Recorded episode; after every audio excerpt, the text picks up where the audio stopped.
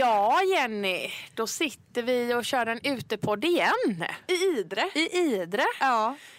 Och vi är inte själva. Nej. Vi har ju fått världens tur här att få med en väldigt, väldigt spännande gäst. Detta är det sista vi gör innan vi åker tillbaka hemåt. Yes. Men på andra sidan bordet så har vi Marika Renhuvud som våran gäst. Välkommen till Härligt. Tack så mycket. Det var jättekul att vi fick till det här. Det är helt otroligt alltså. Ja, men jag tycker också det är jättekul att få vara med. Ja, alltså det är helt otroligt egentligen. För innan vi ens påbörjade denna resan så pratade vi ju ganska mycket liksom om den så här samiska kulturen och wow, nu ska vi ändå upp dit. Och så när vi gjorde lite så här research så fick vi ju reda, eller så läste vi ju att Sveriges sydligaste sameby ligger här i Idre. Ja. Och så går vi ju in på i en butik, Renbiten, som din familj äger, ja. Mm. Äger, ja. Ja. Jag är ju sådär, jag är ganska rätt fram av mig. Så jag drar ju tag i henne som jobbar där och bara, du, det är så att vi kommer från Härligt och du vet ingen samisk kvinna som vi skulle kunna prata med och ha med i våran podd. Och då nämner hon dig. Ja, men precis. Ja. Och att du och din syster precis också har en nystartad podd. Ja, som vi startade typ förra veckan. Eller ni har släppt 2 avsnitt, eller hur? Ja, precis, 2 avsnitt. Och er podd heter? Den heter Vuapa-podden. Stavas Oabpa-podden. Ja. Och det är för att Vuapa betyder syster på sydsamiska. Ja, det är så fint. Verkligen. Vuapa. Ja. Men vi tänkte vi börjar med en liten presentation här så lyssnarna får en känsla av vem du är. Mm. Vem är Marika Renhuvud? Ja, vem är jag? Jag är 25 år, kommer från Storsätten då, som är 4 mil norr om Idre. Mm. Och född och uppvuxen här. Sen så flyttade jag till Falun när jag var 10. Och nu bor jag i Falun igen efter många stopp på vägen. Jag har mitt eget företag. Mm. Jag jobbar som dansare, koreograf, danslärare. Men i mitt företag har jag även renskötsel. Okej. Vad häftigt. Ja. Herregud. Hur får du in, alltså så jag tänker i ditt företag, är det att du kommer hit till Idre och sköter renarna, eller får du in renskötsel i Falun där du bor? Nej, utan jag åker upp hit till Idre och hjälper till med kalvmärkning, när det är passning till exempel på våren eller när det är skiljning på hösten, slakt, sådana grejer. Okej. Och i och med att jag har egna renar så är det en väldigt bra känsla att känna att man hjälper till och drar strå till stacken. Ja, men precis. Har du dina egna personliga arenor? Mm, det har jag. Nej, vad häftigt! Yes. Är det några, har du själv valt ut dem? Nej, utan, eller vissa kanske från det att man var mindre. För jag har mitt eget märke liksom. Och märke är någonting man märker i öronen på renarna, på kalvarna när de är små. Och varje person som äger renar har ett eget renmärke då. Okej.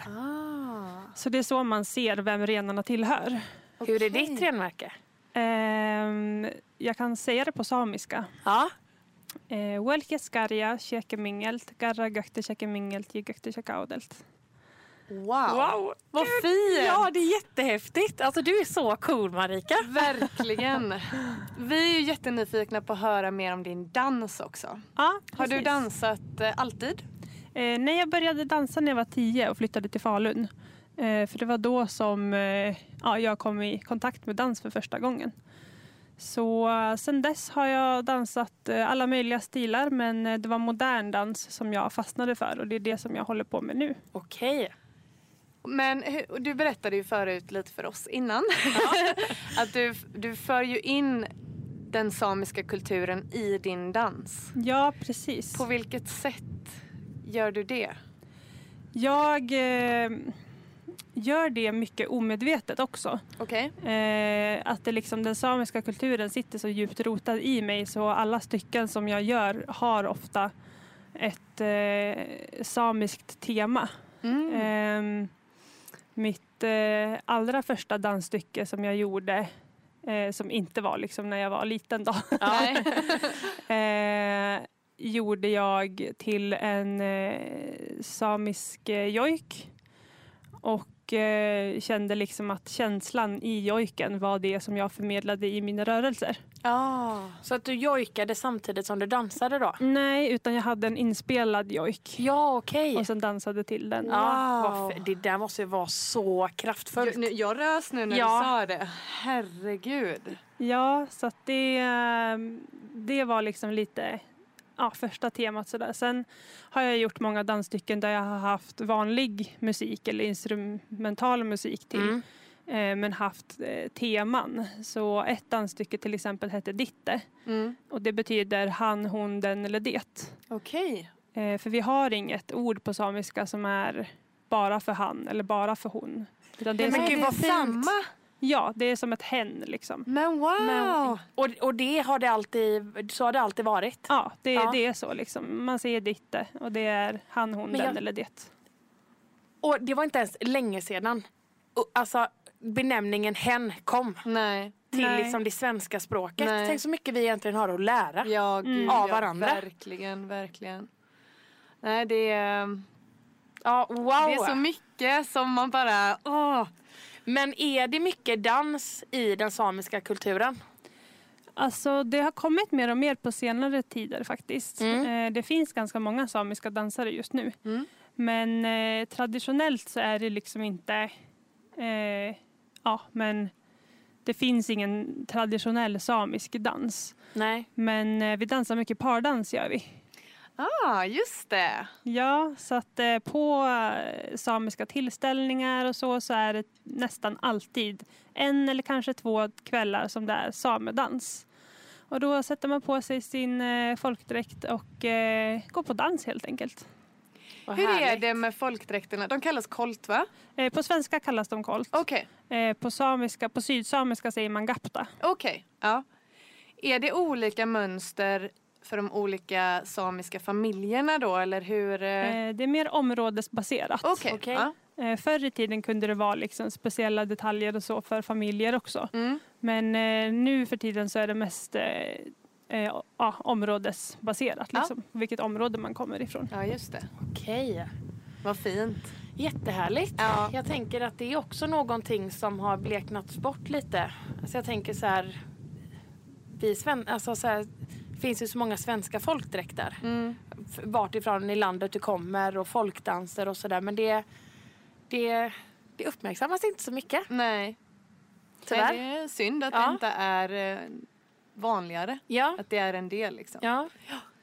Men vi i vår podd, vi brinner ju väldigt mycket för det här med alltså, empowering women. Ja. Vi vill ju lyfta kvinnor och vi gillar att prata om kvinnor och med kvinnor. Och vi är väldigt nyfikna på att höra, hur är din upplevelse av att växa upp som just samisk kvinna? Ja, alltså det är ganska svårt att växa upp idag som samisk kvinna. Okay. För att du ska kunna så himla mycket. Det gäller liksom inte bara att vara kvinna och göra sysslor som är liksom förr i tiden utsatt för kvinnosysslor då. Det skulle kunna vara till exempel att baka eller ta hand om barnen eller sy. Det är jättebra om du kan sy och du ska helst sy din egen kolt och liksom sådär. Men förutom det så ska du också kunna köra skoter och lasta en fyrhjuling på släp. Och du ska kunna backa med släp. Och helst skulle du aldrig ha gjort det förr, men bara kunna göra det ändå utan att någon har lärt dig. Så det förväntas av en? Ja, det är verkligen... men det är liksom... Som kvinna, som samisk kvinna, så ska du kunna göra allt som alla andra kan. Ja. Mm. Är det vanligt med utbrändhet? Väldigt vanligt. Det är det? Ja. För det tänker jag, där kan jag ändå dra en parallell själv till jag är ju tvåbarnsmamma. Och har väl satt ganska höga krav på mig själv, vilket jag tror också är ganska kvinnligt att göra. Mm. Att man har så här en bild av vad man ska göra som kvinna. Mm. Och jag kanske också har velat visa, alltså utan att jag har tänkt på det, men lite så här, kolla nu André, vad jag kan. Mm.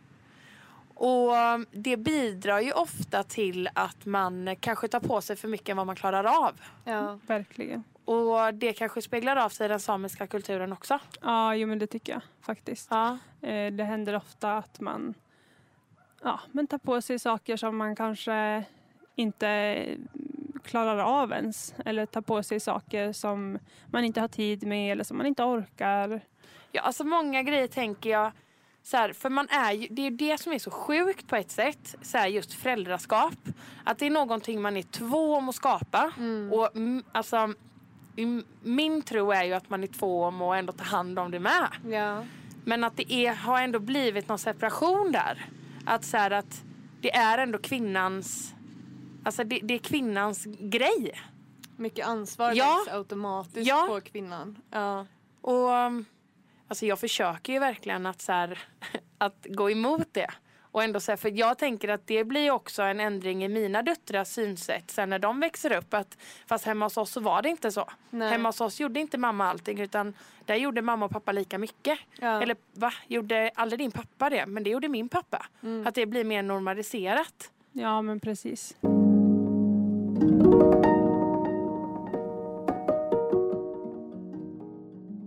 Har du upplevt orättvisor på grund av det samiska ursprung?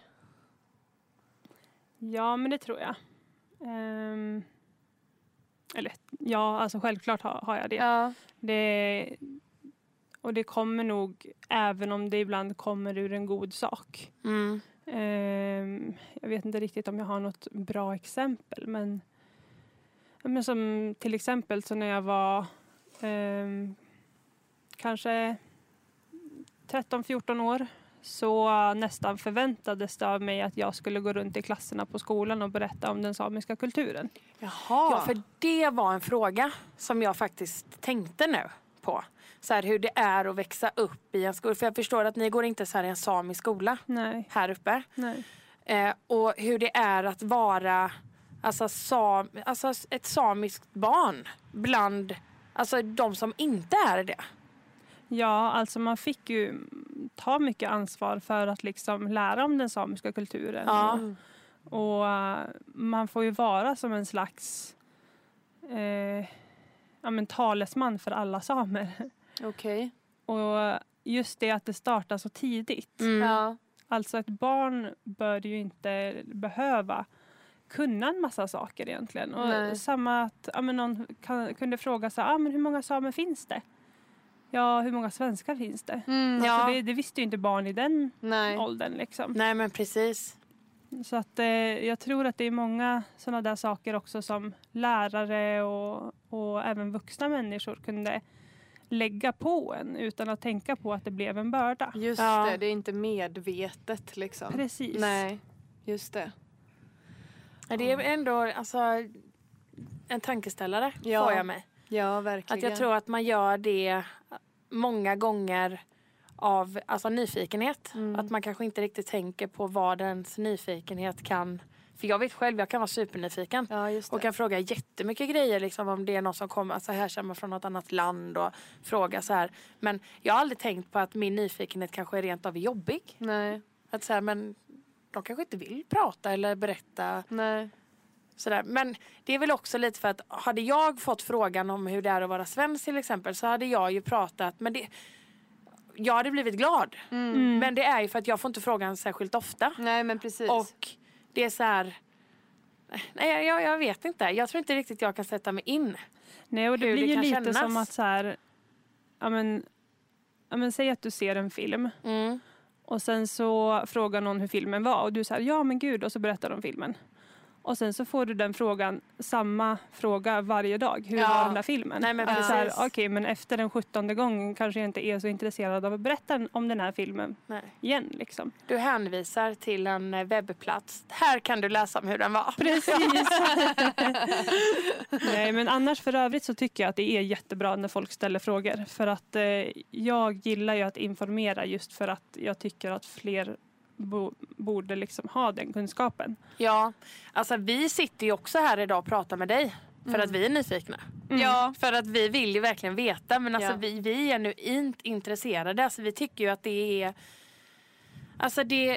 alltså jag kan inte ens sätta ord på, alltså jag vet inte, men jag hyser verkligen respekt när jag tänker så här på hur ni lever och hur så här, jag tycker det är så häftigt, men det är för att det är så himla långt ifrån, alltså från mig. Mm. Ja, och jag tror att det är också alltså en sak, ja, men både det du säger när man märker att folk är genuint intresserade, men sen också hur frågorna ställs. Ja, det är klart. Och att det är liksom, är det okej att jag frågar det här? Kan vara en jättebra ingångspunkt. För just att då har man även valmöjligheten att säga, nej, jag vill inte svara på den här frågan. Nej, precis. Sant. Ja. Åh, herregud alltså. Det är så, wow. Jag känner verkligen att vi har så himla mycket att lära av den visdomen som ni besitter. Ja, och verkligen. Det är en sån stor nyckel till hur hela vår värld och hela vår planet och alla som delar den hade kunnat må mycket bättre, tror jag, men på ett mer respektfullt sätt med naturen och liksom. Ja, men precis. Just det här du berättade lite, vi frågade ju dig lite tidigare om just hur du skulle beskriva din relation med naturen. Vill du berätta lite om dig själv? Så. Ja, alltså för mig har det ju liksom alltid varit så naturligt. För att det finns bara där. Alltså det är liksom runt omkring mig. Och jag lever av det. På ett helt annat sätt som svenska barn inte gör. Nej.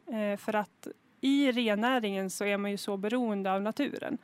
Att renen behöver bete och man följer med renen när den ska flyttas från skogsland till fjälltrakter och tvärtom. Och är det dåligt väder, ja, men då är man ute i alla fall för att man måste. Ja. Så man lär sig att leva i samspel med naturen på ett helt annat sätt, tror jag. Mm. Jag läste något väldigt fint när jag sökte lite så här om samisk kultur. Ni ofta brukar be om lov innan så här ni plockar bär eller innan ni tar någonting utav naturen, så är det så här att får jag lov att göra detta, och att ni går på en känsla där, och är känslan inte alltså rätt, så gör ni inte det. Nej, men precis. Och det är samma som jag liksom fått höra också när jag var mindre och så, att ska man hälla ut kaffe eller om man ska kissa eller liksom sådär, så frågar man om lov, eller så varnar man innan att så här, men nu häller jag ut det här kaffet här, och då är det liksom vi har inte riktigt pratat om det, men vi kan komma in på det, att det finns något som kallas småfolket eller samerna, och de bor ju liksom här bland oss i naturen, och det är därför många gånger som man varnar eller som man frågar om lov innan, för att liksom förvarna att här är jag och jag vill vara en del av naturen tillsammans med dig. Ja. Men vad fint! Och det är det där jag menar. Tänk vad många makthavare, storföretag har att lära av det tankesättet. För det är så, alltså det är sån,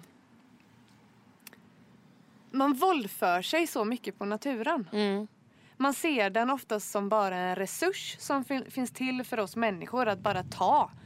Och så tar man i överflöd. Ja, man tänker inte på att göra det på ett hållbart sätt eller med respekt. Nej. Och ge tillbaks att det är ett utbyte och att man är en del av det. Det är som att många människor ser sig verkligen sitta över naturen. Ja, verkligen. Men ingen är över naturen. Vi är en del av naturen. Ja, så vi alla är ju ett. Ja. Vi alla ingår ju i naturens kretslopp. Ja. Men det har filats bort så mycket, tror jag. Ja. Jag tänker framförallt, men många av de här storföretagen och så är ju i stora städer. Och liksom att där är man så distanserad ifrån naturen. Man lever inte med den på samma sätt. Nej, man då, åker till naturen då är det om man vill. Ja, men precis. Ja. Och då är det mycket lättare att så här, ha det på avstånd och inte blanda in så mycket känslor i det. Nej. Än om man, som du berättar, att man verkligen man lever i naturen. Och det man är beroende av den. Därför måste man ta hand om den. Mm. Ja, men verkligen. Exakt ja. Så. Så det... Jag blir varm i hjärtat av att höra dig ändå berätta om hur ni lever och hur ni ser på det. Det jag blir jätteinspirerad. Ja. Ja. Vad kul. Det är väldigt fint att få ta del och sitta här och prata med dig. Det är jag och Emma, vi har varit så... Typ lyriska. Ja, lyriska.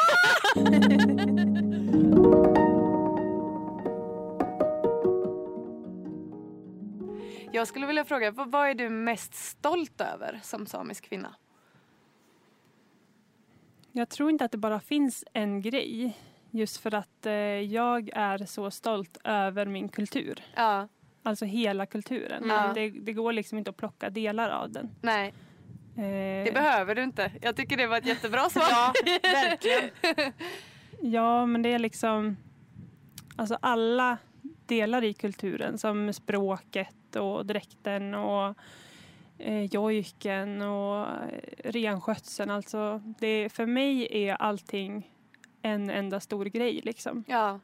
Och jag skulle inte vara jag om en av de sakerna fattades liksom. Nej men precis. Men jag tänker så här också, har ni några speciella, alltså, finns det samiska traditioner? Ja, men det gör det. Men mycket inom renskötseln tror jag. Just för att renskötseln är ju från grund och botten det centrala i den samiska kulturen. Så det finns mycket traditioner inom renskötseln. Att man följer renen under årets gång. Från vinterbete till sommarbete och liksom allt däremellan. Sen så tror jag liksom inte att vi har några egna traditioner idag som vi firar som inte är också svenska traditioner. Nej. Men att vi liksom spicar till det lite med att göra det lite mer samiskt. Ja, vad fint. Nej, men för du nämnde också tidigare att det fanns någonting som heter samisk shamanism. Och när jag tänker på så här shamanism så tänker jag mycket på eld. Och det tänker jag också att det är liksom en stor grej alltså i sametraditionerna med. Alltså så här lägereld och eld inne i kåtorna. Har ni liksom eldceremonier? Alltså dansar ni kring elden? Eller så här, hur är er relation med eld? Alltså idag så finns det ju inget sånt. Och många samer skulle säga att det inte finns någon traditionell dans i ritualer eller något sånt alls. Men det finns en man som har forskat lite på det här och kommit fram till att det fanns rituella danser. Danser till ritualer. Och just eld vet jag faktiskt inte. Nej. Men det är lite spännande att du säger det. För att i en dansföreställning som jag dansar i nu. Den heter Aitega, som betyder förfäderna på lulesamiska. I den föreställningen så dansar vi eld. Jaha. Wow! Ja, så att vi har olika liksom tema genom föreställningen. Så vi dansar vatten och vind och följer jojken i många stycken liksom på hur jojken låter och hur den är. Mm. Och egentligen följer liksom renens år. För vi samer har inte 4 årstider utan 8. Jaha! Ja. Vad kallas de? Eller? Det är liksom mellan årstiderna. Så om jag skulle direkt översätta det från samiska så blir det typ vårsommar, sommar, sommarhöst, höst, höstvinter, vinter och vintersommar liksom. Ja. Direkt översatt liksom. Sådär. Och det är för att man går i ett med naturen och hur vädret ändras. Och då är det liksom för stort spann med 4 månader. Ja, just det. Vad häftigt. Ja, det är jättehäftigt. Ja. Vi gjorde ju en kakao-ceremoni vid lägerelden, är det 2 kvällar sedan? Ja. Vi hade med oss ceremoniell kakao från Mallorca som vi har fått av en vän. Och så gjorde vi en lägereld utanför våran stuga. Och så gjorde vi det. Höll det tillsammans väldigt spontant. Vi hade inte bestämt innan någonting. Någon av oss bara med hur vi skulle göra eller vad vi skulle säga eller någonting. Men det bara blev så. Vi bara höll spacet. Det kom det som skulle komma. Och det var så himla fint. Och bara få dela det med våra män. Och det är fantastiskt. Det var en jättefin stund. Det var verkligen... Så avslutade vi med att vi skrev ner några saker som vi ville släppa. Och så kastade vi in det i elden. Och så. Nej, det var jättefint var det. Ja. Verkligen. Det är härligt att skapa, alltså hålla space med varandra. Mm, och skapa ceremonier och... Ja, precis. För man kan ju skapa sina egna. Ja, men precis. Det finns liksom inga regler innan det. Precis. Men vi har en fråga som vi alltid ställer våra gäster. Mm. Och det är vad drömmer du om just nu? Ja, jag drömmer om ganska mycket egentligen. Ja, det är bra. Ja, det är bra. Ja, och det har också att göra med att jag har jobbat med någonting som heter målboken. Okej. Som vi fick till oss i... när jag gick i Härnösand på en dansskola. Mm. Att jobba med mål och drömmar. Och då skriver man ner kortsiktiga mål, långsiktiga mål och ännu längre mål som man har i framtiden. Liksom. Mm-hmm. Och jag jobbar fortfarande lite med det. Och skriver upp så här, mål för veckan, mål för månaden, mål för året och mål för om 10 år. Typ. Så värdefullt. Ja, verkligen. Det gör liksom det man gör lite mer värdefullt på något vis. Ja, och det blir så konkret med när man får ner det på papper på något vis. Mm. Det är så här att då blir det lite mer på riktigt. Då är det inte bara i ens huvud typ. Nej, precis. Ja. Vill du dela med dig av ett av de målen? Ja, jag har ju mitt dansföretag som det går väldigt bra med just nu. Mm. Men min stora dröm är att kunna kombinera det med renskötseln. Ja. Och helt hålla på med renarna på halvtid och med dansen på halvtid. Och kunna på något vis kombinera de två ihop med varandra. Jag vill bara säga att när du sa det så fick jag en rysning genom hela min kropp. Alltså jag lovar dig. Du kommer nå din dröm. Ja. Du kommer göra det, Marika. Vi kommer att besöka det då. Ja, då får ni komma hit igen. Ja, det gör vi. Ja, vi lovar. Absolut. Men okej, en sista grej nu då. Jag är bara supernyfiken. Kan du jojka? Jag kan jojka. Nej, men det som är svårt just med det här med att jojka och få frågan om man kan jojka är att jojka är inte bara att sjunga. Nej. Utan det är liksom, man delar med sig av sig själv. Ja. Och för vissa är det väldigt privat och väldigt personligt. Mm. Och för vissa är det en konstform. För vissa lever av det. Ja, men precis. Så att det där beror ju väldigt på från person till person. Hur personligt och privat det är. Ja. Jag brukar jojka på vissa tillställningar och sådär också. Jag jojkar även introt till våran låt i våran podd. Ja, det är du! Yes! Vad fint! Wow. Det lyssnade ju! Och det kanske vi kan få ta del av. Ja, absolut. Ja. Det är ju perfekt.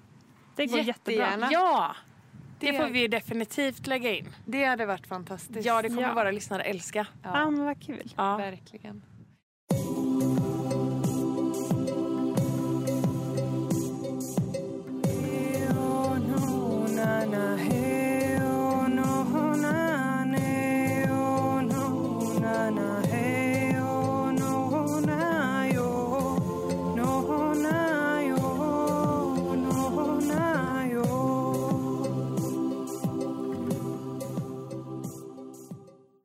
Avslutningsvis så tänker jag att nu är det ju jättemånga som har lyssnat på detta som bara vill veta mer om dig och sådär. Hur kommer man i kontakt med dig? Och vad heter ditt företag?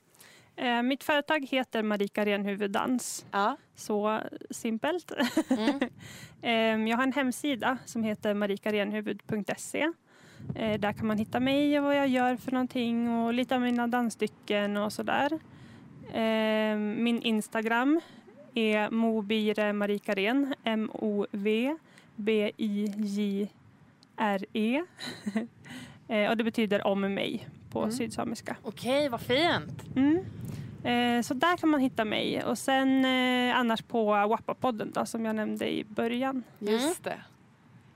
Ja, och ni kommer ju också kunna läsa på våran Instagram, för vi kommer ju göra massa fina inlägg om dig. Ja, så kul. Jajamän. Ja.